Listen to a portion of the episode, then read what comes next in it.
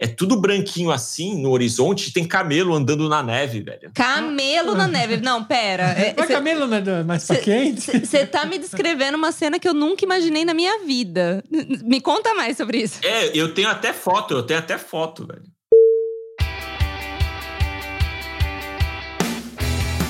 Olá, viajantes, aqui é a Manu. E aqui é o Mac, sejam muito bem-vindos ao ViajaCast. E hoje a gente tá trazendo um apaixonado por viagens e trilhas. Ele que passou 11 anos explorando 34 países e grande parte do Brasil. Eu trago aqui na mesa Denis Netuno. Seja muito bem-vindo. Obrigado. Denis, eu descrevi você mais ou menos daquilo que eu vi, né? Nas redes sociais, em YouTube, Instagram. Fica à vontade se você quiser acrescentar algo aí nessa descrição. Não, não, é, é isso mesmo. É, eu já tô aí 11 anos viajando, né? Só que o pessoal acha que eu sou nômade digital, que eu tô direto. Meu trabalho é viajar, né? Hum. Mas não. Inclusive, assim, o diferencial, né? É que eu concilio. Eu tenho uma, uma vida normal, né? Hum. Eu moro em São Paulo, tenho um emprego normal. Só que eu pego todas as brechas que tiverem, né? De feriado, férias, eu já vou viajar. Inclusive, nas férias, se eu pego 30 dias, o primeiro dia é no aeroporto e o último dia é no aeroporto também. Bom, É do assim, escritório pro aeroporto, do porto pro escritório. bom, esse é excelente, né? A gente também tenta sempre aproveitar cada segundo, principalmente que agora que a gente tá trabalhando também é a mesma coisa. Bom, e o Denis já até me passou assim algumas histórias que ele tem pra contar e a gente vai falar sobre isso nesse episódio. Então partiu? Partiu.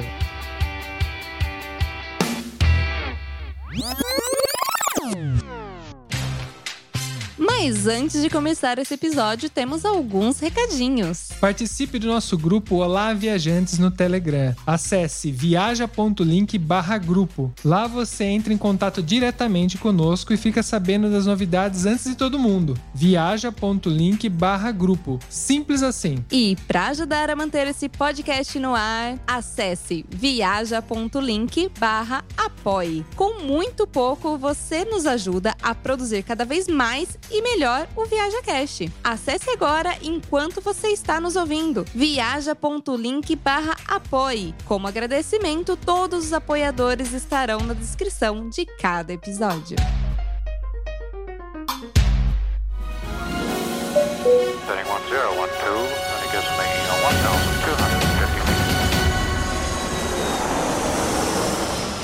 Setting 1012,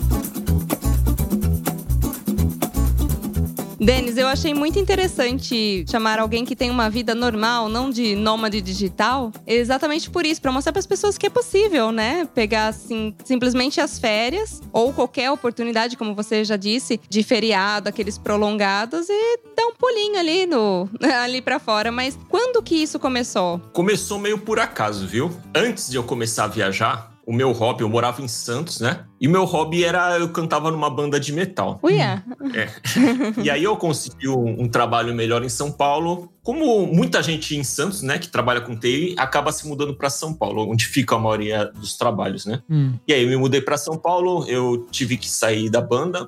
E aí eu fiquei meio num vácuo, né? Só trabalhando, estudando e não tinha assim um hobby e tal. Só que nesse novo trabalho em São Paulo, tinha um cara que tinha viajado para Patagônia. Isso foi 2008, né?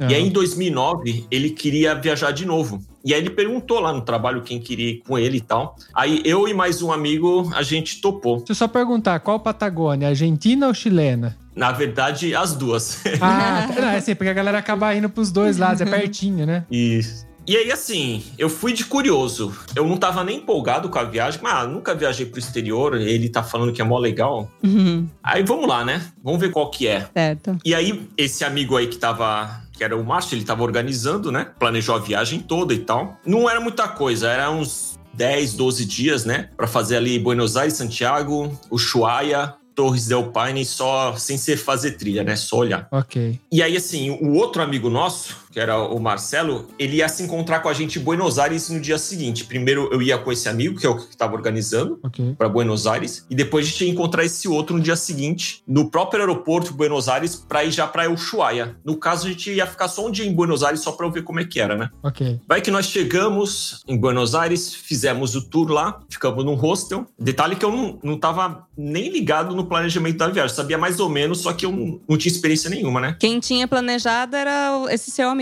Era o Márcio, era, era o que foi lá. Aham. O que foi comigo, né, no primeiro dia. Aí chegou de noite, ele começou a ficar com o corpo empipocado, a vomitar, ter febre, passar mal. Nossa. Nossa. E aí eu só vi ele lá no, no pátio do hostel, né? Naquela época ainda tinha aquele. Acho que ainda tem. Só que ninguém usa, né? O computador no pátio do hostel pra usar a internet. Que ficava. Naquela época não tinha celular, ficava mó fila de gente pra usar. É. Ele tava lá procurando passagem de avião e falou: Ó, vou ter que voltar urgente pro Brasil, porque eu tô muito mal Eita. e eu não sei o que vai acontecer comigo. Caralho. Aí ele me passou umas anotações lá da viagem e beleza. E ele voltou e eu fiquei lá sozinho. Caralho! Nossa, começou bem. Esse primeiro, primeiro dia já bateu pau. Ficou sozinho com um pedaço de papel na mão. Exatamente. Não, mas você nem tinha olhado, né? Você falou. Você nem sabia. Naquela hora que você pegou a informação. É, eu sabia que a gente tava indo pra Buenos Aires, pra Ushuaia e pra Santiago. E que tinha um, um avião que ia pra Ushuaia, né? Sim. Que ele já tinha comprado a passagem. Eu paguei, ele comprou. Ok. Só que eu não sabia que ônibus tinha que pegar. Ele tava com o endereço do hostel, ele me passou essas informações, né? Isso aí era tipo umas seis, sete da noite. E aí, o que, que eu pensei? Eu tinha duas escolhas, né? Ou eu voltava com ele, o que seria loser pra mim, né? Sim. ou eu caía de cabeça na viagem, né? Aí o que, que eu fiz? Eu tinha uma amiga que ela sabia que eu ia viajar, né? Ela me mandou um e-mail com várias coisas pra se fazer lá em Buenos Aires e tal. E eu nem tinha dado bola. Aí eu fui lá e abri esse e-mail e olhei as dicas dela. Aí, ah, vou continuar a viagem. No dia seguinte eu ia pro aeroporto pra ir pra Ushuaia, encontrar outro amigo e ir pra Ushuaia. Mas naquele dia de noite, ah, quer saber? Eu vou ver como é que é um barque de tango, né? Já que tô aqui em Buenos Aires, se eu não for,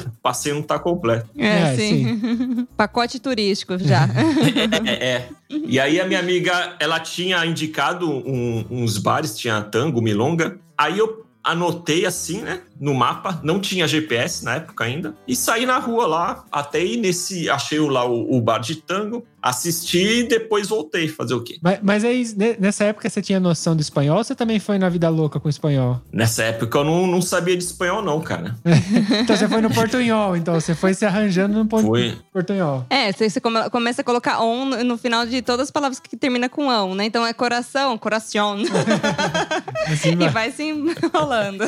Sim, eu, eu não sabia nem os dias da semana, que era lunes, viernes, miércoles. É, é as luas, é, é as luas, é isso, né? É, não, as Não, planetas. Os planetas. É, lua e planetas, isso. Eu- depois eu vim a aprender espanhol, né? Aí depois, vai em 2012, eu contratei uma professora particular de espanhol, fiquei, tipo, fazendo intensivão um ano, aí eu aprendi. Ah, ok. Só que, é, foi no Portunhol, É. aí eu fiz o passeio lá, fui andando na rua lá de noite, nem sabia se tinha violência ou não, mas eu fui bem louco.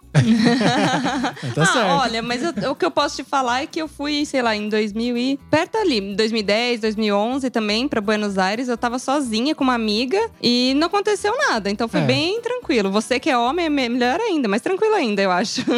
É interessante lá que já tava a crise na Argentina, né? Uhum. E aí eu vi um mendigo, um pedinte na rua de terno.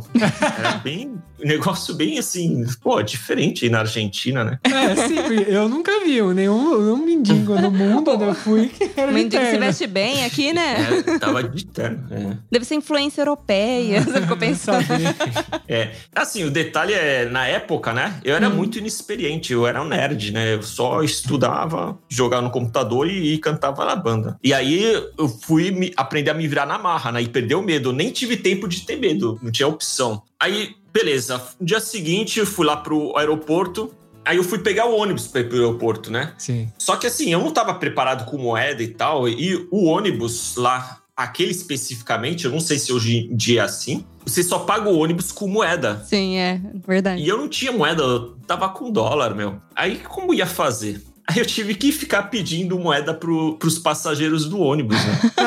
Bom, Ah, Bom, já, já começou a ser aqueles viajante que vai fazendo. Você podia, sabe, você podia ter cantado, pô. E aí já conseguido alguma moeda. é mesmo. Acho que naquela época nem tinha essa técnica aí, mas eu podia ter feito, né? É, Cara, andar no rock and roll. É, só que nessa hora faltou o terno, né? Pra você ir pedindo. Aí você imagina, né? O segundo dia de viagem eu pedindo esmola pros argentinos, né? Mas foi de boa? Eles deram? Como é que foi? Foi difícil isso? Ah, e teve uma menina lá que ela olhou pra mim, acho que ela ficou com pena, não sei. Ah, E aí ela me deu todo o dinheiro certinho em moeda. ah olha lá. Aí ficou conversando comigo, tava curiosa, né? E aí cheguei no aeroporto, e aí encontrei esse outro amigo, né? Que ele também tava na mesma pegada que eu, ele não sabia nada da viagem, né? Nossa, os dois estavam contando com o amigo que passou mal. Isso. Caralho, é. É tipo você contratar uma agência, só que na hora a agência não foi. Tá dando barriga na agência. É. É. E aí, caso é assim, aí a gente foi comer alguma coisa enquanto esperava o avião, a gente tava de boa, só que a gente se distraiu. E quando a gente percebeu, já tava fazendo a última chamada, só faltava a gente para embarcar. Aí nós fomos correndo lá, e até a mulher lá que recepciona antes de entrar no avião tava olhando um cara feio. A gente quase perdeu o voo, eu, já- eu não sabia como ia driblar esse segundo perrengue logo de cara, né? É, sim, perder um voo é foda, É. que aí já atrapalha tudo o negócio, porque eu não sei, às vezes se você for voltar de outra parte, você tá ferrado. Sim, sim. E aí, beleza, a gente pegou o avião, nós fomos para Ushuaia. O passeio lá na cidade de Ushuaia foi relativamente tranquilo, muito legal, diga-se de passagem. Tem lá um, um presídio que é bem mal assombrado. Tem o passeio que você vai fazer de barco para ver as focas lá, o pinguim. Ah, sim. Tem o fim do mundo, né? A rota. Você entra no Parque Nacional e você vai conhecer o fim do mundo, né? É, chamou de, de fim do mundo. Não é a última cidade oficialmente, né? Sim. Mas sim, no aspecto tu- turístico, a última cidade. E aí, um desses dias, a gente viu lá no hostel, aí, aí tive a primeira experiência. Já tinha ido no hostel em Buenos Aires, né? Só que eu, com aquela confusão, eu nem curti. Aí, aí sim, eu tive a experiência no hostel, de fazer amizade com o pessoal lá do hostel e tal. E aí, a gente foi ver os passeios que tinha lá, que a gente resolveu ficar três dias em Ushuaia, né? E aí tinha um passeio lá no Parque La Pataia. É um parque, assim, tipo, com floresta, né? Mas com neve. Então, assim, a gente pegou um ônibus da excursão mesmo, né? Pra esse parque, a gente reservou no hostel. E aí tinha um pessoal meio que de fazer trilha em neve, que foi junto, né? Ah, naquele grupo. Aí a gente chegou no parque e o cara falou: ó, ponto de encontro aqui até às 5 horas da tarde, né? Depois não vai ter mais ônibus pra voltar. Mas não tinha ninguém guiando esse passeio? Não, eles largaram a gente lá. Ah, beleza. Eles vira aí. explicaram, pegaram o mapinha e explicaram assim, né? Só que não tinha smartphone, é um mapa de papel. É, a gente Sim. tá falando de 2008, né? É, Justo? sim. 2009 esse. O 2008 foi quando ele foi pela primeira vez. Esse ano foi 2009. Ah, ok. Ok. É, já, mas já são mais de 10 anos. é a mesma coisa, né? Sim, faz tempinho Sim, já, Faz sim. tempinho, faz tempinho. E aí a gente foi andando e tava o pessoal, né? Tinha um grupo lá de umas francesas, tinha o cara do trekking e tal. Daqui a pouco a gente foi andando e foi todo mundo dispersando, né? Eita. E aí eu e meu amigo, a gente se viu lá, tava sozinho no meio do nada. Nossa. É. Mas ainda era cedo, a gente foi andando, olhando lá os lagos, tinha as plaquinhas, só que não eram muito boas as placas. Até que chegou uma hora que a gente não tinha noção de onde a gente estava. Caralho. é. Cara. E já tava aí se aproximando, vai de, um- de umas 15 horas. A gente tinha mais ou menos duas horas para voltar. Aí eu imaginei, pô, se a gente não voltar, eu não sei. Pra dormir aqui no parque, talvez morra congelado. Não sei o que, que vai acontecer. né? É, se você falou que tinha neve, né? E começou a subir uma adrenalina, tá ligado? Meu Deus. É tipo o Into the Wild, né? É. Tipo, Exatamente. Aí vocês acharam um ônibus? É. Não, aí a gente foi andando e a gente achou a estrada, né? Estrada, aquele com, com as marcas assim dos pneus, né? E a gente pegou essa estrada e começou a andar. Em algum lugar vai dar. o- os ônibus estão indo pra algum lugar. Sim. Sim. Aí essa agonia aí foi mais ou menos uma hora dessa agonia, né? Mas, Caraca, mano. é, a gente não tava. Ah, e agora? Não, a gente tava andando. Ah, vamos ver, né? É, mas vai passando o tempo, vai piorando, né? Você vai ficando cada vez mais ansioso. Vai criando atenção. Até que aí a gente achou uma pessoa. Aí ufa, um cara que tava andando sozinho. Aí a gente perguntou pra onde que ficava lá o. Na verdade, era o, aquela casa do guarda florestal. Sim. A cabana do guarda florestal, né? Aí foi apontando, achou uma outra pessoa, foi apontando, aí a gente conseguiu chegar, assim. Aí, na pior das hipóteses, se a gente perdesse o ônibus, a gente pelo menos ia chegar na cabana lá do guarda florestal e dormir lá, né? Assim, sim. E assim, vai, no. Esse era o terceiro, quarto dia, já era o, o segundo perrengue. É, e aí? Mas aí no final vocês conseguiram fazer achar o busão? Achamos. Achamos lá a cabana e aí veio a van, né? E levou de volta. Aí, beleza. Aí o próximo destino seria a Torres del Paine. Só que a gente foi ver lá o ônibus que ia. Tinha que pegar o ônibus pra Punta Arenas, de Punta Arenas pro Torres del Paine, né? Sim. Só que não tinha ônibus todo dia. E aí a gente teve que esperar mais um dia em Ushuaia, porque o dia que a gente ia, não tinha ônibus. Ou seja. Ah. Não, pode falar. Eu ia perguntar, porque até aí o cronograma seu era bem livre, pelo, pelo que eu percebi. É tipo assim: você tem um avião que chega lá no Ushuaia, tem tantos dias lá, depois você tem que chegar em tal dia, em tal lugar. Era meio assim que tava programado o cronograma do seu amigo que passou mal. É, só tinha um avião, vai até o Ushuaia e tinha um avião de Punta Arenas para Santiago e Santiago para o Brasil. É isso que tinha. Ah. Agora, entre Ushuaia e Punta Arenas, que aí faria Ushuaia e Torres del Paine, tava livre. Eu não lembro exatamente quantos dias, acho que eram seis dias que tinha, tá? Ok. E aí, beleza. Aí a gente pegou o ônibus e foi lá para Punta Arenas, só que não dava mais tempo de ir pro Torres del Paine. Ah, ok, porque tava perto do voo já. É, porque aí tinha que pegar outro ônibus e, e aí passar um dia lá e voltar e já não tinha dia suficiente. Assim, analisando friamente hoje, com experiência, eu vi que aquele, aquele roteiro que ele fez tava um, um lixo, velho. Furado. Não, e fa- é, é verdade, porque eu, quando eu passei por lá, é- não é perto Punta Arenas e de Torres del Paine. É uma bela jornada. Ainda mais são estradas bem ruins ainda, que é o que mais atrapalha, né? Pois é, agora você imagina o roteiro ruim na mão de quem não entendia nada.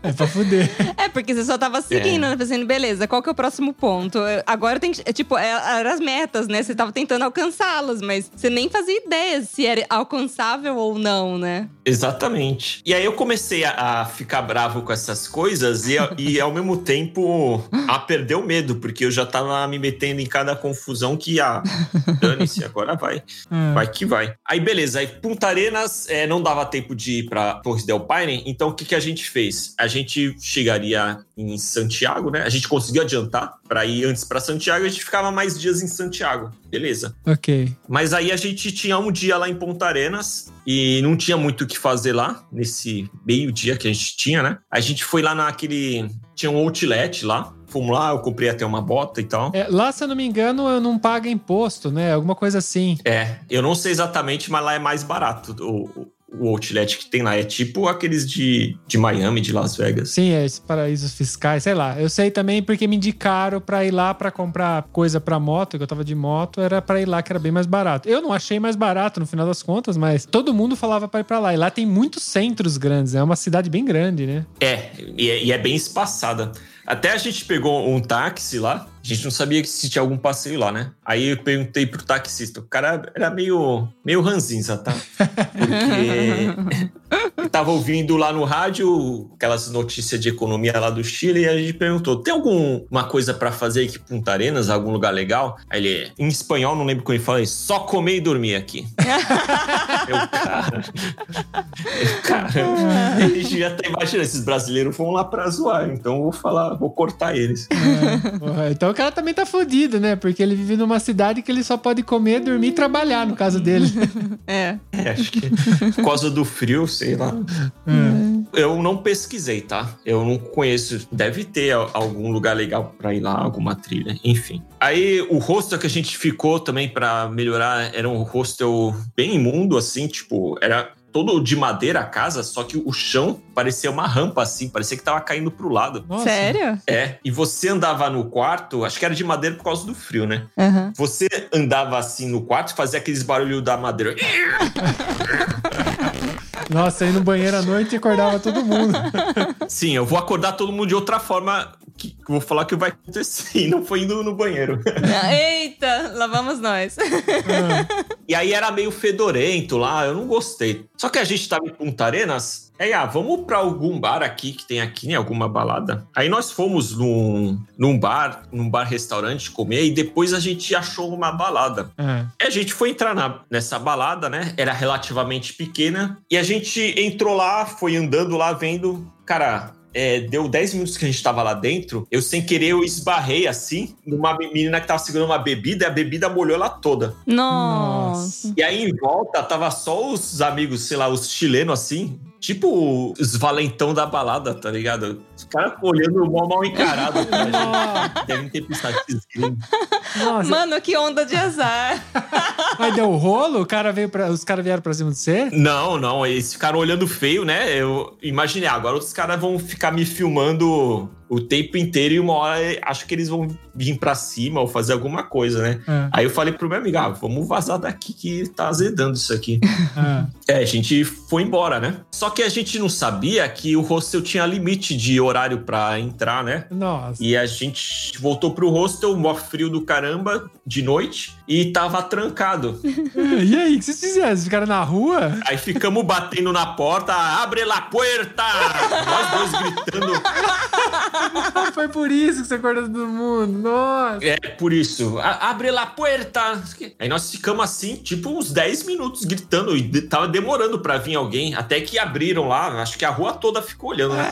Quando, quando o cara abriu a, a porta do hostel na sala, tava todos os hóspedes assim olhando, com o cara de assustado. Eu, caramba, que. Eu não sabia que hostel tinha dessas. Isso aí pensava que ficava aberto o tempo inteiro. Então esse era um hostel assim, meio específico, deve ser meio familiar. Eu achei muito estranho isso aí. Nossa, é. Mano, que é louco. acho que, acho que sabe o que, que acontece às vezes? Essa galera usa ah, viajantes pra usar como porteiro. E aí, se a galera tem um horário pra trabalhar, e aí chega de noite e fala, vou dormir e não vai ter portaria. Então funciona até tal horário. É muito comum, às vezes, por causa disso, né? Porque quem viaja, trabalha ali e nessa cria essas regras estranhas pra poder não ter um funcionário de verdade, né? É, lá parecia meio amador aquilo lá. Tá bom, pela descrição.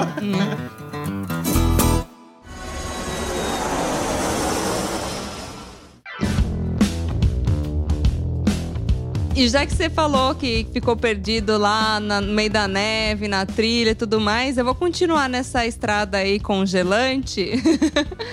e vou puxar já o assunto de um lugar que você foi, que não é tão comum assim, pessoal. E até ia te perguntar como que surgiu essa ideia de ir pra Sibéria. Sibéria foi o seguinte. Me indicaram uma viagem legal que falaram do Transiberiano, né? O trem lá que passa pela Sibéria e tal. E aí teve um ano que, ah, eu vou fazer esse Transiberiano, falaram que era legal. E aí eu montei o roteiro. Bom, tá na Sibéria é na Rússia, eu vou começar o roteiro na Rússia. Transiberiano eu vou pra algum lugar. Eu não sei se eu vou lá pra ponta, da outra ponta da Rússia. Aí eu vi que ia pra Mongólia e chegava na China. Então tava pronto o roteiro. Fiz roteiro na Rússia, né? São Petersburgo, Moscou, Transiberiano. Eu pararia em Irkutsk, que tem um lago famoso lá, né? Falam que fica 12% da água doce do mundo fica lá. Olha. Olha. Depois eu continuo no Transiberiano, vou pra Mongólia, que assim, não tinha interesse nenhum de ir pra Mongólia, mas já que tava no caminho, eu queria ver como é que era, né, velho? É assim. não. E aí depois da Mongólia pra China. Nessa época, o destino que eu mais queria ir era a Coreia do Norte. E pra ir pra Coreia do Norte, você tem que ir. O único jeito, assim, dos conhecidos, né? Era pegar uma agência de turismo da China. Então eu fiz esse roteiro, né?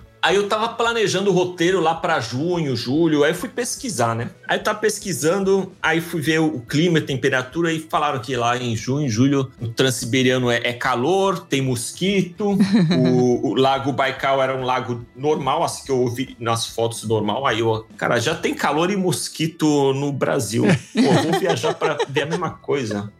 É, não. Sabe, eu, eu vou adiantar a viagem, eu vou ir no inverno. Porque eu imagino a Rússia lá no inverno, com a neve caindo. Aham. É, só que Mano, é inverno, né? É, é, tipo, não é É. qualquer inverno. É inverno. Com respeito. Exatamente. Aí eu pesquisei bastante, porque eu imaginava, sei lá, na, na Sibéria no inverno deve dar pra fazer nada, na Mongólia. E aí eu fui pesquisando, e aí eu vi que tinha gente que tinha ido e tinha coisa pra fazer. Aí quando olhei as fotos do Lago Baikal no inverno, todo congelado, com os caminhões passando assim em cima daquela água congelada, eu, aí eu não tive dúvida, não. Eu quero ir ver esse negócio aí. É super diferente, eu vou lá. É. E aí? Aí resolvi ir no inverno, né? E assim, já na Rússia ainda estava mais de boa a temperatura, tava menos 5 graus. Muita neve, né? Ok. Eu achei super legal. Moscou, uma cidade muito legal de passear. O metrô dá pra você ir pra todo canto, tem vários parques. Mas você acabou indo no começo do inverno, tipo dezembro? Que, que quando você foi? Eu fui, era lá tipo março, abril. Já ia começar a descongelar. É, Ok, final de inverno, Final, final sim. de inverno, ok. É, final de inverno, outono, já, já tava no outono. Ok. Uhum. Só que outono lá é, É. intenso também. Sim, sim, eu imagino, porque onde a gente tá aqui ainda tá mais ou menos o tempo, imagina lá. Não, pera. Se tava terminando o Sim. inverno, tava entrando na primavera, não é não? Outono, inverno, primavera, verão. É. Desculpe, é primavera, exatamente. É, não, é que eu tô pensando, porque como a gente tá aqui na Itália, tipo, é basicamente a mesma estação, né? No caso, porque a gente tá pra cima do, do- da linha do Equador. E realmente, em abril aqui, por mais que entre a primavera, é frio aqui na Itália. Eu fico Imagina imaginando. lá, né? Lá é Na. Sibéria, eu tô, eu tô rindo aqui de você falar só.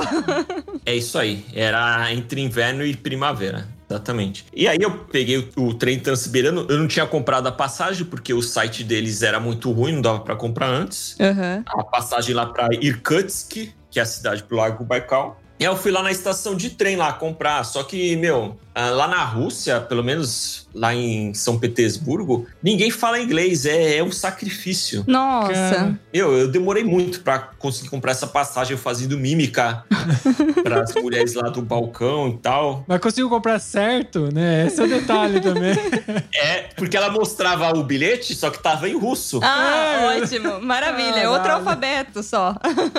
É, ainda bem que na- nessa época tinha o Google Translator, aquele que você passa A imagem. a imagem e ele meio que traduz. Traduz meio tosco, mas dá pra. Algumas letras ele conseguia traduzir. Aham. Ok. Aí eu até que cheguei à conclusão que, ah, não, não, isso aí que tá certo. Mesmo assim, eu fiquei ainda inseguro, né? Eu ficava toda hora perguntando no trem se tinha chegado e tal. Aí peguei o, o trem primeiro pra Moscou, depois de Moscou lá pra Irkutsk, no qual eu fiquei três dias líquidos dentro do, do trem, né? Direto, assim, sem sair do trem. Caralho. Eu não- é, eu podia parar em outras cidades, só que não dava tempo, né? Ia acabar as férias. Então, meu cronograma era três dias direto pra ir pra Irkutsk. Mas aí, você, você- tipo assim, o trem oferecia coisa pra comer ou você tinha levado comida pra três dias? São três dias, pô, não são pouco tempo. É, eu tinha levado algumas bolacha, pão, né? Só que lá eles tinham um restaurante que tinha almoço. Era um almoço bem, bem básico e não tinha outras opções. Então eu tava comendo a mesma coisa do almoço e janta, assim, os três dias, né? Nossa. Caralho. Ah. Mas o, o lado bom foi que, vai, como era muito frio né, nessa época, não tinha quase gente indo no trem. Então, assim, eu fiquei. O quarto que era de quatro camas, né? Ficou só eu sozinho. Ah, beleza. Ótimo. Só o último dia que aí entrou um russo, era um militar russo. Aí foi legal, apesar de ele não falar nada de inglês, a gente conseguiu se comunicar. E ele me contou como era a vida lá deles que moram na Sibéria e tal. Caralho. Aí também foi, foi legal essa experiência aí do- das histórias que ele tá contando. Eu comecei a falar coisa do Brasil também. Eu fico só imaginando você falando. Ele sem falar inglês, você falando É, português. gesto, né? Gesto, Não, foto, talvez. Não, mas é que seria engraçadíssimo ver eles fazendo a mímica, até entender a história e tudo. Mas isso é um segredo de viajante. Qualquer. Se você vai que nem vai pra Rússia, pra esses lugares, a gente acha, né? Às vezes que fala inglês, mas não fala. Na Itália aqui é difícil a gente achar quem fala inglês. Imagina na Rússia, que é mais Imagina fechado. É foda. Pior que eu já fui em vários países, e assim, o, o que menos sabiam falar inglês era na Rússia, cara. É bom pra se preparar, hein? Quando É. a gente for pra Rússia. Já- Sim, é foda. Mas valeu a pena, então, esse, esse passeio do, do trem? O que, que você achou? Valeu muito a pena. Inclusive, essa viagem, o total dela foi minha viagem favorita. De todos os mochilão que eu fiz, fiz. Mochilão grande eu fiz uns 10, 10, 11. Sério? Foi o meu mochilão favorito. Aí, eh, lá, lá no Lago Baikal também, muito legal. A paisagem sensacional, porque meio que a água chega perto da, da terra, assim. Eu não sei se ela faz onda, só que parecia que tinha umas ondas congeladas, assim. A marola da água congelada. Que legal. Ah, então você pegou congelado lá que nem você tinha visto. Sim, sim. Nesse lugar já tá fazendo menos 20 graus, viu? Caralho. Nossa. Você tava preparado com roupa? Porque no Brasil a gente não tem roupa pra isso, né? Sim, mas que, qual foi a tática que eu fiz? Eu imaginei, ah, eu não vou com um monte de casaco lá, não vou conseguir nem andar, eu vou ficar tipo um esquimó. Aí eu pesquisei o que que os caras que fazem esqui se vestem, porque tem uns caras que fazem trilha, fazem esqui, coloca uma roupa mais light que protege do frio. Sim. Aí que eu aprendi lá a técnica, né? De você colocar lá primeiro segunda pele, depois o fleece, depois o casaco em cima. É... Cada roupa que você coloca tem uma função para proteger do frio, né? Sim, faz camada cebola, né? É o vestimento como Isso. cebola. Isso, aí tem todo o protocolo. Aí eu pus uma galocha, né? Pus uma meia normal, uma meia grossa. Aquela bota que por dentro é meio fofinho e por, por fora é galocha mesmo, impermeável, né? E aí é tranquilo, cara. Assim, o pessoal fala do frio e tal, mas se você for com essas roupas certas, você anda tranquilamente. O único problema é que é maior saco. Você ficar cinco. Eu, que sou rápido pra vestir, ficava 5 a 10 minutos só colocando as roupas, né? É. Pra me preparar pra sair. Sim, sim, mas é uma, é uma coisa de. A gente é meio habituado no Brasil, principalmente, a se vestir bem de boa, né? Porque é sempre calor, entre aspas, né? Não faz Sim, frio. sim. E aí você chega aqui, só o casaco já é uma coisa que incomoda pra cacete. Você põe casaco, tira casaco no inverno. sabe? Você tem que chegar no lugar, você tem que tirar o casaco, tirar uma. Aí você sai, tem que pôr tudo de novo. Você falou disso, eu já lembrei do Daniel San. Tira casaco, bota casaco. Me- Meu, mas eu acho que é a parte que mais enche o saco, assim, no inverno. Porque a gente realmente não passa frio. Mas, nossa, só o tanto de roupa que tem que pôr, dá preguiça, às vezes, de sair de casa. E, e eu sei que você continuou passando frio, né? Você- porque você- depois você falou que foi pra Mongólia, ali também... É. Bens a Deus, né? Ah, sim, é. Aí, isso, só pra concluir o Lago Baikal, pra vocês verem como é a paisagem, imagina a casa do Superman, no filme do Superman, que tem aquele cristal todo. Sim. Sei. É exatamente assim que, que tinha. Ah, que fica uns massa! cristalzão assim. É. Cara, você tem, você tem foto disso daí? Tenho, tenho foto, tem um vídeo jogando gelo, né? Que ele vai escorregando até lá longe. Que massa. E, e tá o quê? Tá no seu Instagram, onde que o pessoal pode encontrar? No meu Instagram tem. Tá. Sempre posto foto, né? Inclusive, depois que vocês postarem esse podcast, eu vou postar uma foto lá, porque aí quem ouvir já pega. Porque Verdade. algumas estão antigas, né? É, Bom, eu vou deixar o link pra quem tá ouvindo, o link dele, como todos os episódios, tá na descrição desse episódio, então você já vai poder entrar direto no Instagram através do link. Aproveitando aí que vocês falaram no Instagram, Uhum. também queria falar do meu YouTube, né? Que eu comecei esse mês, então eu tô precisando que o pessoal se inscreva aí. Aí, galera. Bom, a gente deixa tudo na descrição, o seu YouTube também, porque aí a galera pode entrar lá e já acompanhar seus vídeos, se inscrever, com certeza. Show de bola. Bom, aí, aí vocês falaram na Mongólia, né? Uhum. Aí eu peguei Transiberiano de novo pra Mongólia. Aí na minha cabine entraram os muambeiros. Os caras compram coisa na Rússia e vão levar pra Mongólia, cara. Ah, é? hora. Olha. É. Porque é mais barato na Rússia ou porque não tem nada na Mongólia?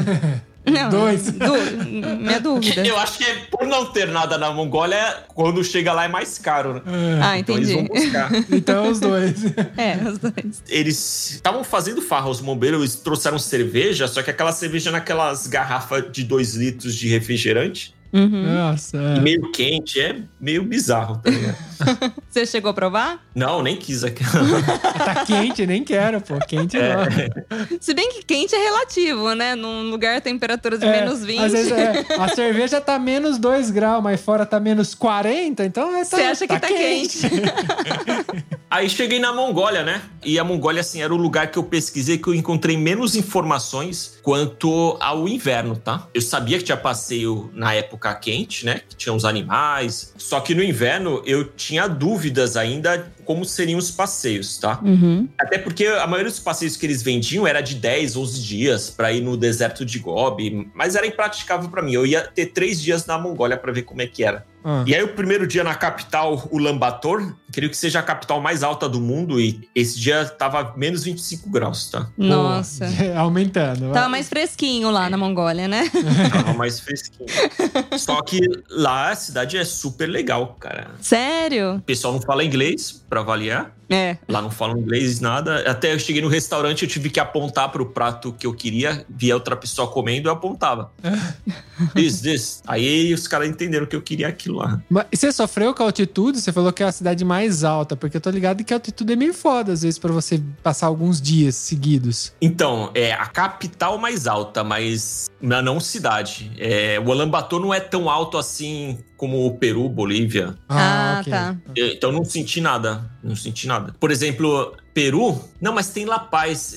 Eu tenho que pesquisar, é a mais alta ou a mais fria do mundo, tá? Bom, mais fria, pra É, mais acho que fria, condiz bastante. É, é, com certeza. Eu, eu acho que tem, Então, então é a mais fria do mundo, desculpa. tem grandes chances Não, de tem- ser. eu também não tenho certeza, mas aqui onde ela tá localizado é foda. Não, e relaxa, né? Ninguém. Eu, pelo menos. Quem tiver ouvindo e souber dessa informação de verdade, fala aí pra gente. A gente só é viajante, tá? Estamos É. conhecendo. Tô conhecendo. É, eu posso fazer até uma mini pesquisa aqui, mas eu creio que La Paz seja mais alto que o Lambator. Mas, enfim, o Lambator é alguma coisa mais do mundo, eu acho que é, é mais fria, tá? ok. E aí você falou que você curtiu bastante lá. É, a cidade é pequena, então dá pra você ir a pé nos lugares. Lá no fundo você vê a montanha, é show de bola, cara. E aí, assim, eu tinha que procurar um passeio lá no- nas steps, né? Uhum. que fosse em três dias. Eu, a única referência que eu tinha era, era uma empresa que fazia os passeios, que era mais voluntariado, assim, não, não era muito comercial. Esse aí eu bati de cara com a porta, que eu fui num lugar lá na sede e não tinha ninguém. E aí a minha última esperança era um hostel que eu conhecia lá, o Golden Gob, que aparentemente é, eu nem me, nem me instalei lá porque era mó caro. Só que assim, era a última alternativa que eu tinha pra achar o passeio. Eu fui nesse hostel aí e fui negociar o passeio. Na época eu achei mó caro, só que o dólar tava muito menos do que hoje. É, é. É. Sim, é.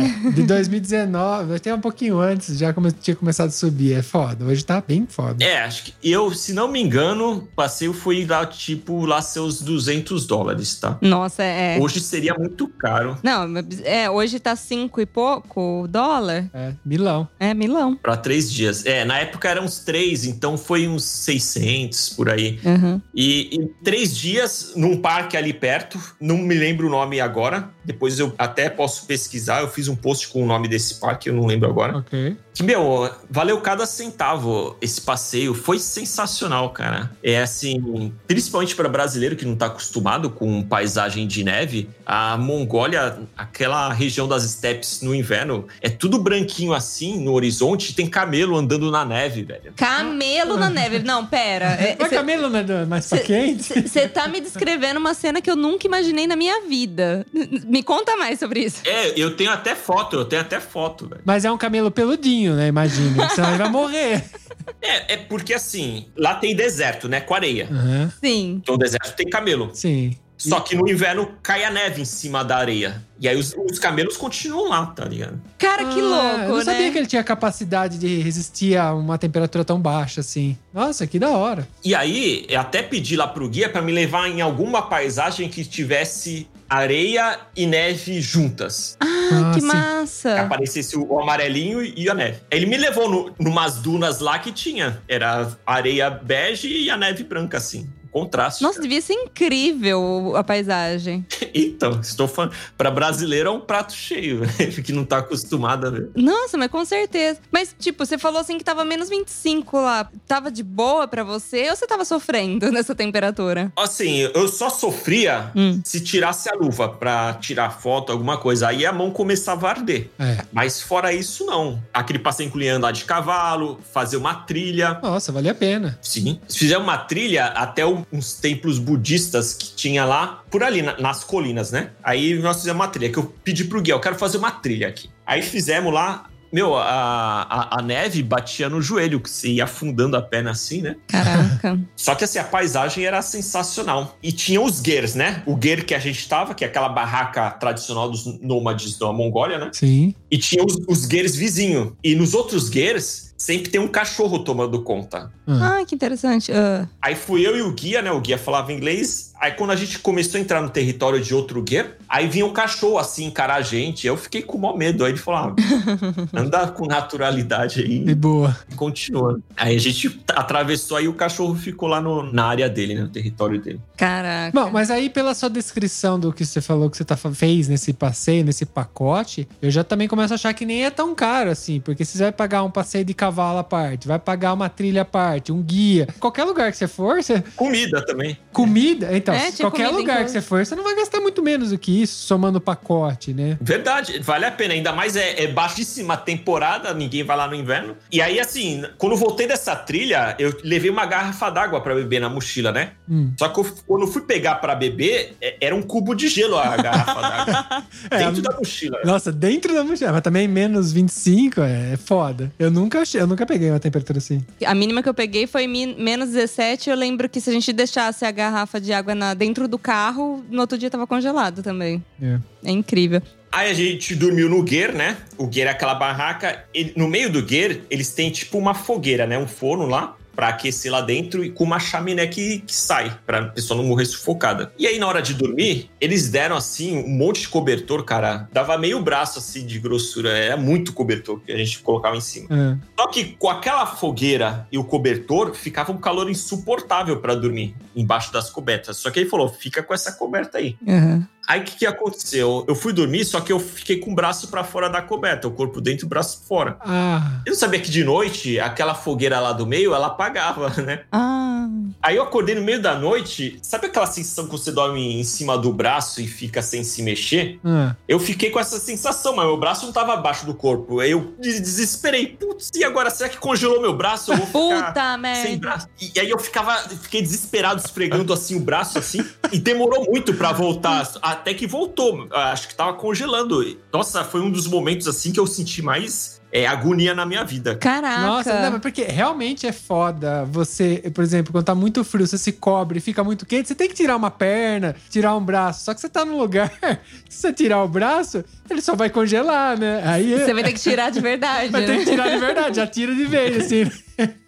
Puta merda. Nossa, ia ficar no cagaço. Nossa, né? imagina. Eu, Eu já tá- tava chorando, já esfregando o braço, mas chorando.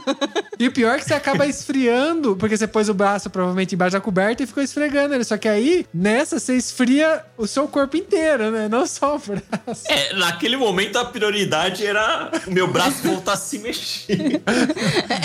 É, direi, né? Tipo. Não, é, é verdade, né? Ficar sem braço não seria uma opção. Ah, Essa é uma viagem que te marcou de verdade, né? Caraca, Porra. mano.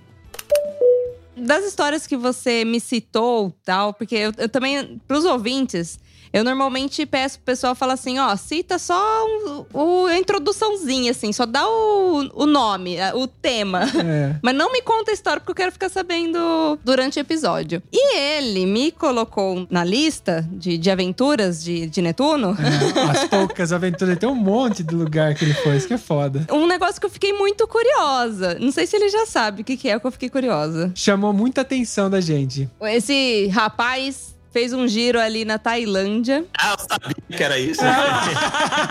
História ele tem pra caralho, né? Ele fez um passeio ali na Tailândia, um lugar que eu quero muito conhecer. E ele visitou um lugar diferente, eu posso dizer. E eu vou deixar pra ele revelar que lugar é esse. É, eu tava em Bangkok, né? E aí lá tem o, o passeio clássico lá no Red Light District, né? É. Que é um bairro bem boêmio, É bem- que tem até o Ping Pong Show, né? É o ping-pong por outra parte, né? Não é com a mão que joga. Mano, né? é real isso? Elas fazem isso? E- eu tava nesse bairro, só que assim, tem, tem as casas lá das mulheres e, e tem ao mesmo tempo restaurante, tem camelô vendendo um monte de coisa. É, é tudo comércio, né? E lá tinha uma casa que era tipo uma casa de sadomasoquismo, que tinha assim na, na porta, tinha umas fotos assim, umas pessoas com, com uns ferros assim, parecia jogos mortais aqui. Ah, Eu, caramba, que bizarro. Eu vou ver o que, que é isso aí. Pior que foi mó caro pra entrar. que bizarro, quero mais. Bom, isso demonstra, a essen- pelo menos no meu ponto de vista, também a essência minha, da curiosidade de você querer ver tudo. Eu também tenho vontade de conhecer tudo. Ver tudo que eu puder ver, até pra saber o que que é bom e o que é ruim, né? É. E na viagem, assim, eu adoro ver lugares diferentes, exótico, bizarro. Tanto que o que eu mais gostei foi na Índia, né? E aí, enfim, vamos ver o que que é. Aí quando eu entrei lá, não tinha nada daquilo que tinha nas fotos. Mas mesmo assim, era bizarro. Porque o lugar lá era assim, era escuro, né? E ficava piscando uma luz vermelha e tocando uma música de terror. Ah, De terror.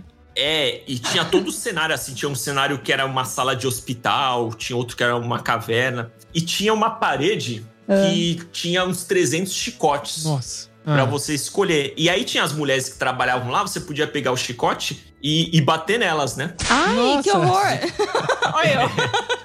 Ah, e aí? E elas faziam de tudo pra você gostar delas e pagar o adicional pra fazer mais coisa, né? Sim. Ela é, o esquema é assim, né? Mas aí você você vai fazendo passeio, você vai recusando isso aí, porque senão e enche o saco, porque ficam toda hora oferecendo, enfim. Ah, Aí eu vi uma gaiola no meio do, do salão É. e tinha um cara que não era tailandês, era tipo um europeu assim de meia idade, meio gordão, hum, e ele tava todo amarrado com corda nessa gaiola. hum. E uma mulher segurando a corda, uma das tailandesas que trabalhavam lá segurando a corda, e ela puxando a corda, assim, como se fosse uma coleira. E aí, quando ela puxava, ele fazia. "Ai!" Ai, gente. Aí ele saiu assim da gaiola. Eu, caramba. Aí eu imaginei, nossa, deve ter uns europeus que vão lá, que tem esse fetiche, e vão aí pra Tailândia pra sofrer esses negócios. Mano. assim, eu no meu cantinho só olhando, louco pra filmar, né? Cara, vai dar bió se eu filmar, eu vou ficar só olhando. disfarçadamente. Aí eu vi que ele tava todo amarrado, pelado, todo amarrado, e assim, a corda tava dando nó lá embaixo. nossa! Nossa, velho. E a mulher puxava assim a corda e. e ah, Ai, caramba. Nossa, tá dando, doendo meu aqui, só de pensar. é, aí ela jogava cera de vela em cima dele também. E tinha um outro que parecia ser amigo dele e tava ali no lado, que acho que ele seria o próximo. Nossa. E Que- o que- bizarro é que ele tava pagando, né? Pagando pra sofrer. É.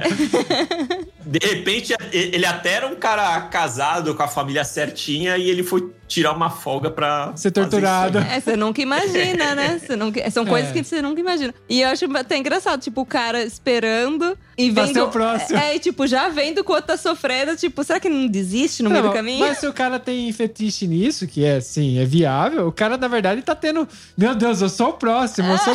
É igual você tá, tipo, às vezes, na fila da.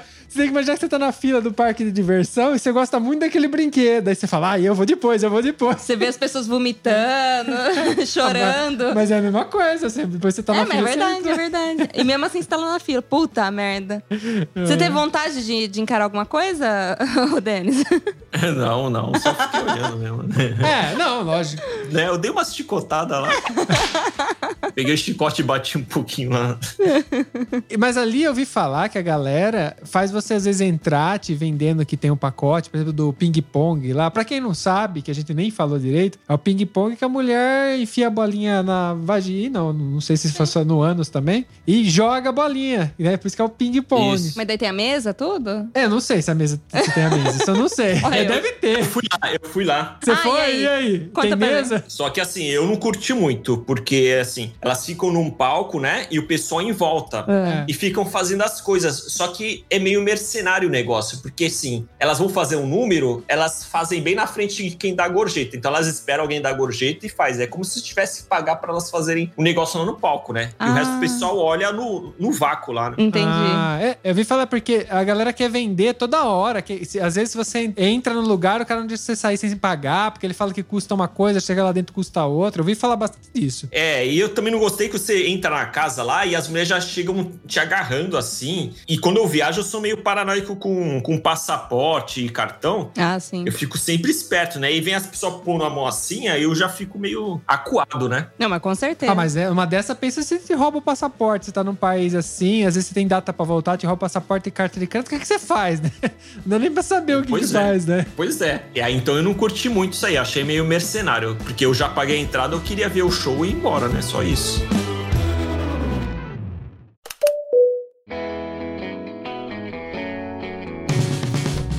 Meu, e você falou que a Índia foi o lugar que você mais gostou, né? Sim. De, de lugar exótico, diferente, assim, do que a gente tá acostumado. Queria que você contasse um pouquinho dessa sua viagem pra Índia, o que, que mais te surpreendeu lá. Pra Índia, já foi minha segunda viagem. Eu não contei uma parte, depois daquela viagem desastrada lá pra Argentina, Ah. eu fiquei bravo e eu queria assim, ah, eu vou organizar uma viagem que vai ser perfeita. Quem quiser vir comigo, vem. Quem não quiser, eu vou sozinho. E aí que eu fiz a viagem pro Peru, Bolívia e Chile, que foi, foi top, deu tudo certo, eu organizando, né? Aí eu comecei a fazer viagem todo ano. Aí depois disso, eu queria ir pro lugar mais bizarro que eu tinha conhecimento. E já tinham me falado que lá era bem tenso. Uhum. Aí, ó, já vou pra Índia mesmo. assim. Só que na Índia, assim, eu não fiz tão independente, né? Porque lá a infraestrutura é muito ruim, então você precisaria de mais tempo para ficar. E como eu queria ver o máximo de coisas possíveis, eu negociei com um cara lá da Índia, que tinha uma agência de turismo, então ele me reservou, tipo, um carro para mim com um motorista. E aí o motorista vai levando você, você escolhe o roteiro, né? Nossa. E vai te levando nos templos, né?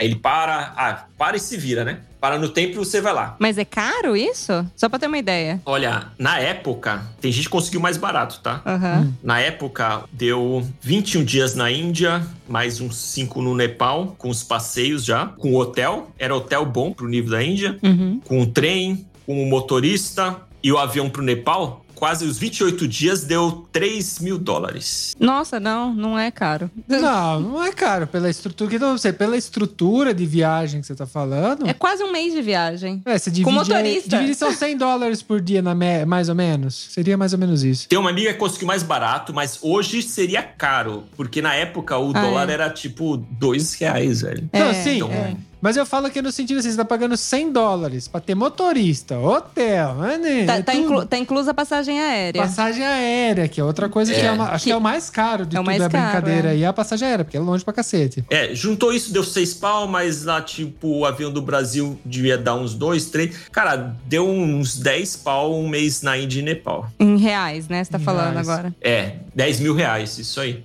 Eu não acho, cara, uma agência turística você ia pagar uns 30 mil por baixo. Sim, É, sim. Não, sim, mas é sim. verdade. Sim, sim. É que é uma experiência diferente, né? E outra, Tipo, pra quem não tá preparado, porque, que você falou, sua primeira vez na Índia, ainda você foi na vida louca sozinho e tal, é, é bom você ter um amparo, pelo menos de uma agência, ou de alguém que vai te receber e tal, porque, pô, se jogar na Índia, ou você já tá vindo de um mochilão, que você já vai encontrando pessoas no meio do caminho, essas pessoas vão falando, passa lá, passa aqui, fala com tal, que já ajuda, ou você pega alguém que tá lá no país que pode te dar uma mão, né? É, assim, eu aconselho todo mundo que vai pra Índia e ir nesse esquema, tá? Porque tem lugar que é muito difícil acesso e se você for por conta própria, você não vai conseguir. Você vai ter que pegar carona, tem que fazer, se virar. E, e para isso você vai precisar de tempo. Então, se você não tem tempo, você faz esse esquema. Porque, tipo, é só você. Você pode até ir com um amigo. Não é a mesma coisa que num ônibus guiado que você tem que seguir aquele cronograma. Você escolhe onde você quer ir. O motorista tá ali pra te servir, tá ligado? Ah, então, Se você quiser parar em algum templo, é só avisar que eu paro.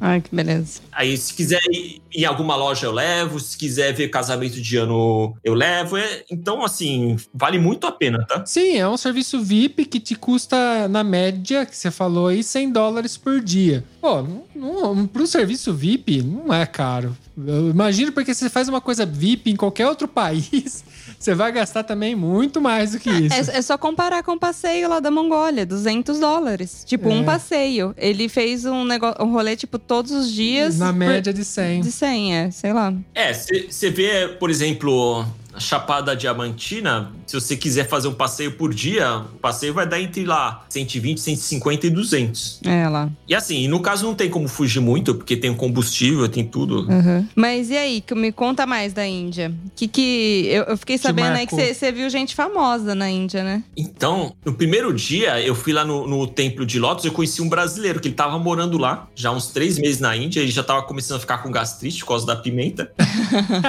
eu fiz amizade e aí ah, ele chamou, ah, vamos em alguma festa de noite, vai ter. Tava tendo show do David Guetta, ia ser num estádio. E aí, ah, beleza. Aí eu, de noite eu fui, peguei o táxi, fui lá onde hotel onde ele tava e tinha outros dois amigos lá, que eles também estavam morando na Índia, né? Se lamentavam muito por estar morando na Índia, eles não estavam gostando muito. E a gente foi lá no, no estádio, só que assim, já tava acabando o show. Só que aí a- um cara conhecia lá a balada lá mais top que tinha lá. E aí nós fomos pra esse lugar, né? Só um detalhe, do meu hotel até lá o hotel que tava os caras, eu chamei um táxi. Então eu paguei o equivalente a 15 reais pro táxi me levar. O taxista ficou estacionado no hotel, me dormindo, me esperando até eu voltar, me trazer de volta. Gente! Nossa!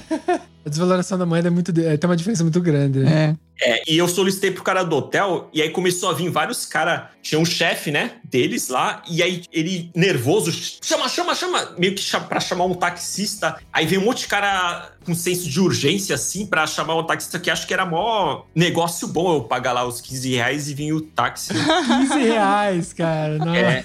Tá tendo briga, né? Porque você vai pegar os 15 reais seu.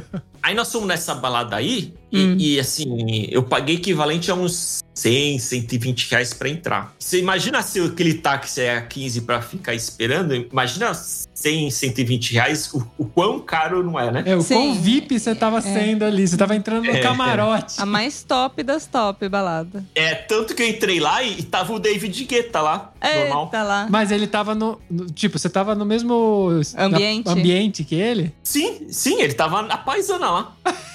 Não tinha tanta gente assim. E o pior é que eu nem manjava muito, nem sabia direito que era David Guetta. Eu já ouvi falar, só que eu não sabia que ele era famoso, não associava qual era a música dele, né? Depois eu vinha conhecer. Cara, mas se ele Mas- sentar do meu lado, eu não sei quem é ele. É, eu também tipo, não. Mas eu vou, eu vou saber porque provavelmente vai ter gente que vai estar querendo tirar foto, vai estar, tipo assim, aquele assédio. Você vê pelo assédio que tem alguma coisa estranha, né? Porque tava tendo assédio. Não, não tava tendo assédio, ele tava normal. Me falaram que era o David Guetta, mas assim, se você olhar assim, sem saber que é ele, vai achar que é um cliente qualquer lá. Cê- No fim, você nem precisou ir no show, né? Você tava ali do lado. Então, olha, trocou ideia. E aí, como você tá? Tomei uma breja com o David.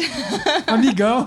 É, o, o- lance do show é legal porque eu perdi o show, só que lá fora do estádio que eu tava, Hum. tinha uns indianos, umas crianças, tentando olhar por cima do muro.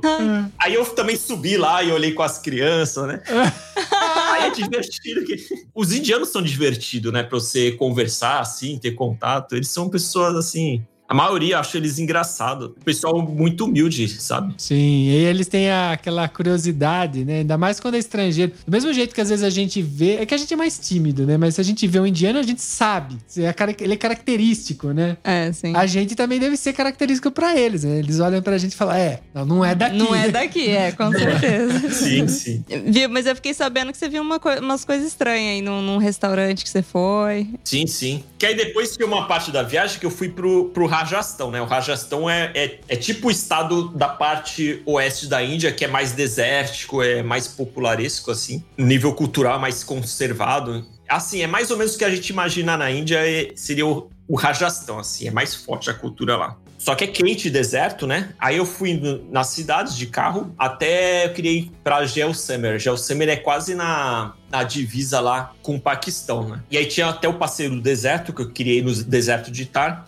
E aí no meio da estrada tinha uns restaurantes assim que eram no meio do nada. E aí eu parei num, né?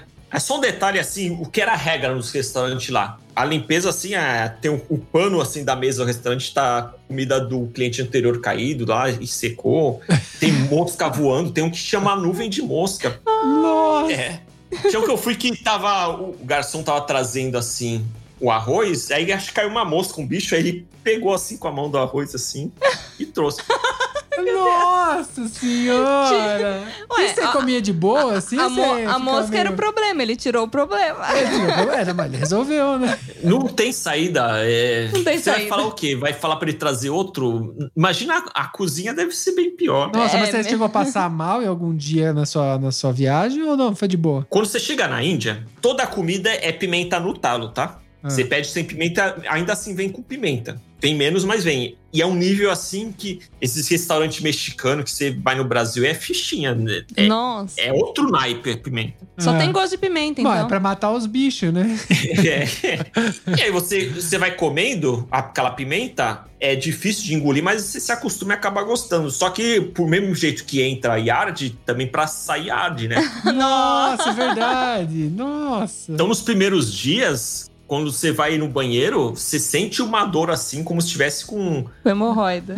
com dor de barriga mesmo, aquela dor forte mesmo, mas é por causa da pimenta, né? Você fica meio preocupado. Caraca, meu. Mas eu não cheguei a, a ficar mal lá, né? Porque eu já tava meio paranoico, não, super cuidadoso, né? Porque assim, você bebe só água mineral, você não come coisa crua, porque você não tá acostumado com aquela água. Se o cara lavou uma verdura crua com aquela água lá e você come, você pode ficar com diarreia. Ah, sim. Sim, é verdade. Então, assim, o, o meu maior medo na Índia era ter alguma infecção intestinal e estragar minha viagem. Então, eu fui sempre muito cuidadoso. Só que assim, você chega à conclusão que você pode ir num restaurante mais fino ou restaurante popular que é igual a comida e depois você acaba gostando, tá? Ah, tá. Você Mas se é- acostuma. Porra!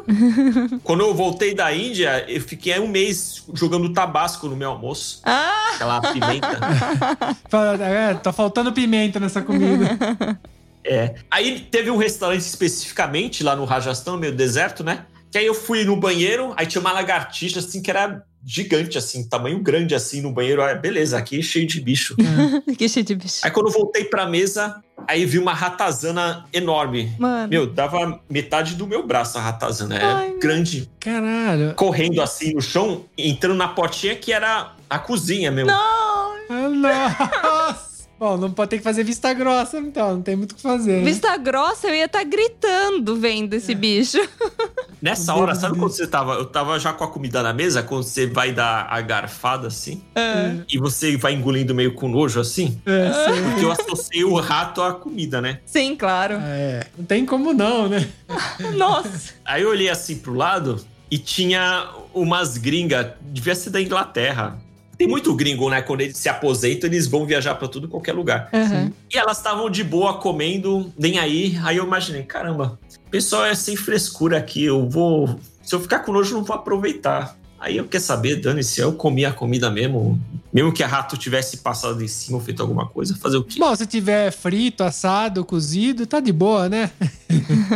É, e, e na época eu era mais inexperiente, né? Se fosse hoje em dia, eu ia achar até legal, velho. É, né? Porque você tá experienciando a cultura do país. A higiene dele não é a mesma higiene nossa. Cara, mas eu falo, viajar cria casca. É, não cria- adianta. Tem uma Sim. bela casca.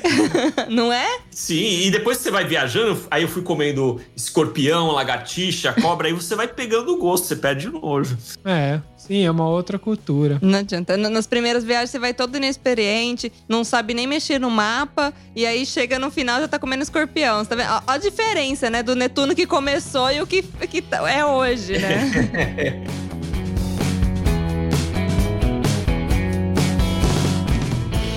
Bom, Denis, a gente deu uma pincelada bem suave pelas suas viagens, porque a gente já tá com uma hora e dez de programa, você vê como o tempo voa. Porque a gente tem. Você tem história pra caralho pra contar. Então, vamos fazer assim: a gente já deu uma pincelada por cima. é, tá muito legal. Eu imagino que você tem muito mais coisa pra contar. Até é uma coisa que eu tô mais curioso com algumas outras coisas que a gente nem tocou aqui. Mas como já deu uma hora, vamos deixar para um próximo programa que a gente agenda ele, a gente marca de novo, a gente faz. E é isso. O objetivo desse programa era a gente mostrar pra galera que até o viajante que começou, né, que ele contou no começo, sem experiência, meio na louca, indo contra o cara, o cara passou mal e ele ficou na mão. E no fim pega gosto e, e aprende que não precisa estar tudo perfeitinho pra viajar, né? Você vai, você vai se ajeitando, vai encontrando seu meio de viajar e assim dá pra ir, dá pra ir pra frente. É que, na verdade, o perrengue não faz você desistir, né? Faz você melhorar como viajante, se adaptar, enfim. É o que, que eu,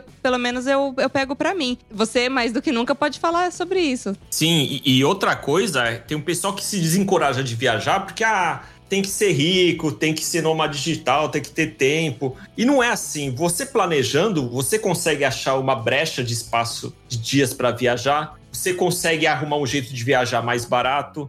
Então, assim, tudo é questão de vontade e planejamento, tá? E você não precisa também viajar para Paris, que, que é caro. Você pode conseguir fazer uma baita viagem dentro do próprio Brasil, num lugar que você considere legal, que você nem sabia que existia. Sim, eu acho. Eu viajei muito pelo Brasil antes de ir pro exterior. E eu ainda tenho muita vontade de conhecer muito lugar que eu não tive oportunidade. E eu acho que, assim, a viagem, ela é você querer, né? Que nem você comentou aí. Basta você querer que o resto. Que nem você fez na sua primeira viagem lá. Você tava querendo viajar, então você. Ah, vamos lá, vamos lá, a gente dá um jeito. E no final das contas, perrengue ou não perrengue, você cumpriu o seu papel e ali, dali vai pra frente, vai aprendendo experiências novas, conhecendo lugares novos. E aí vai passando o tempo, né? Hoje você já é um cara que tem um monte de viagem, um monte de história. E, e tudo isso começou numa viagem que você se jogou com um amigo, né? Exatamente. Netuno, eu vou deixar então já o convite para você voltar aqui no nosso programa e contar também suas viagens pelo Brasil, por que não, né? Show de bola. Quando vocês quiserem aí, vocês mandam mensagem e eu volto aqui. Tá. Os contatos dele vai estar tudo aqui na descrição, Instagram, YouTube. Dá uma olhada no YouTube dele, vai lá, se inscreve no canal. Apoia o cara aí que tá começando, poxa. É. Bom, começando É, no é. YouTube. No né? YouTube, no YouTube. O cara viaja faz muito tempo. Não, você falou do YouTube, eu tô falando do YouTube. É, eu até queria falar, o meu Instagram já tem há uns dois anos, né? E assim, o meu é voltado tanto na parte de dar dicas de viagem, ensinar as técnicas, quanto contar as histórias e também mostrar para as pessoas as diferentes culturas do mundo, né? Eu sempre faço lives e chamo, vai, eu chamo um muçulmano, chamo alguém de algum país da África. Então, assim, a, a pessoa acaba aprendendo. Eu a, acabo aprendendo e a pessoa aprende também, né? Ai, que legal. Denis, muito obrigada pela participação. Foi um prazer recebê-lo aqui e ouvir essas histórias inéditas, porque fala pra você, você passou por alguns lugares aqui que esses lugares não tinham passado ainda pelo Viaja Cash. É. então, muito obrigada pelo seu tempo e por ter compartilhado um pouco com a gente. Valeu, eu que agradeço aí a oportunidade de falar. Eu me diverti muito, eu gostei de vocês, conduzem bem o podcast. E é isso aí. Muito obrigado. Temos um programa? Temos um programa. Um beijo. Tchau, tchau, galera. É isso aí, valeu! Bem rock and roll. Rock and roll.